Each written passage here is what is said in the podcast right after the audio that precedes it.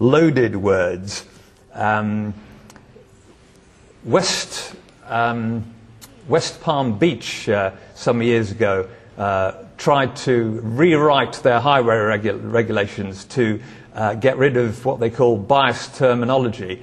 Um, accident, they said, well, an accident is actually usually there is in a road accident, someone is to blame, and, and, and, we shouldn't hesitate to blame people.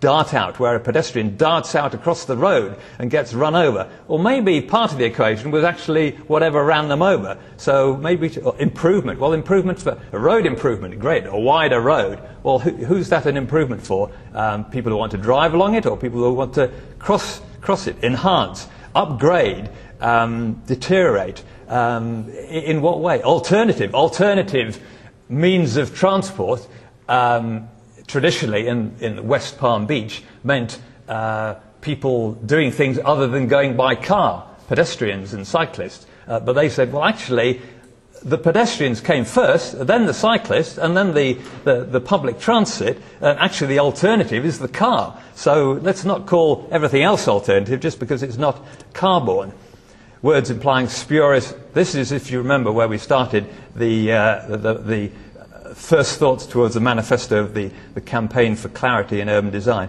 Uh, spurious reality to an abstract concept, the housing ladder. You know, you know how it is with housing. You buy a little house, and then a couple of years later you, you sell it and buy a bigger one, and, and you go on doing this, and in a few years' time you've got an enormous house, and it's, I don't know, I've never quite managed to work out how this ladder works. It doesn't seem to be a ladder to me. Um, words implying spurious precision.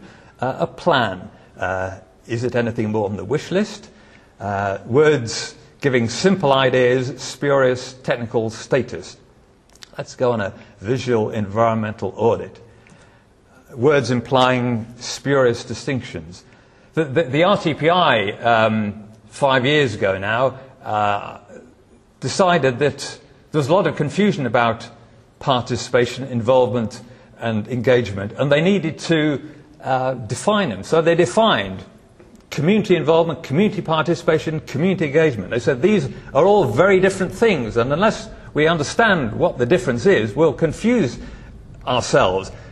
And, and I read these definitions more times, I'm sure, than anybody else has, and I still can't remember what the difference is. Um, because you can't do this. They're just words. They're not specific things. And if we want to describe things, you know, we've invented sentences and paragraphs, and that's how you describe things, not by Does anyone know the, the distinction between these terms? You must do, because you work in this field, and clients say, we want you to organize some public engagement, not in participation. We're not paying you for that. We want engagement. Anybody know?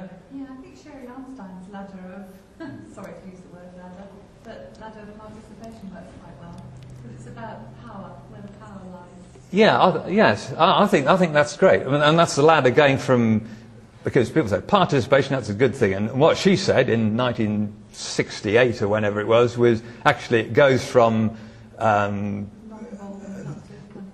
community control at the top to manipulation at the bottom and various stages in between. And if you look at the ladder, then you can think actually there is a difference between. They're not just words, but they're actually uh, different things going on, and it's realities of political control. Participation as a weasel word. Yeah, I think they all can. All can. I mean, and, and you, engagement, to my mind, is a much stronger positive meaning.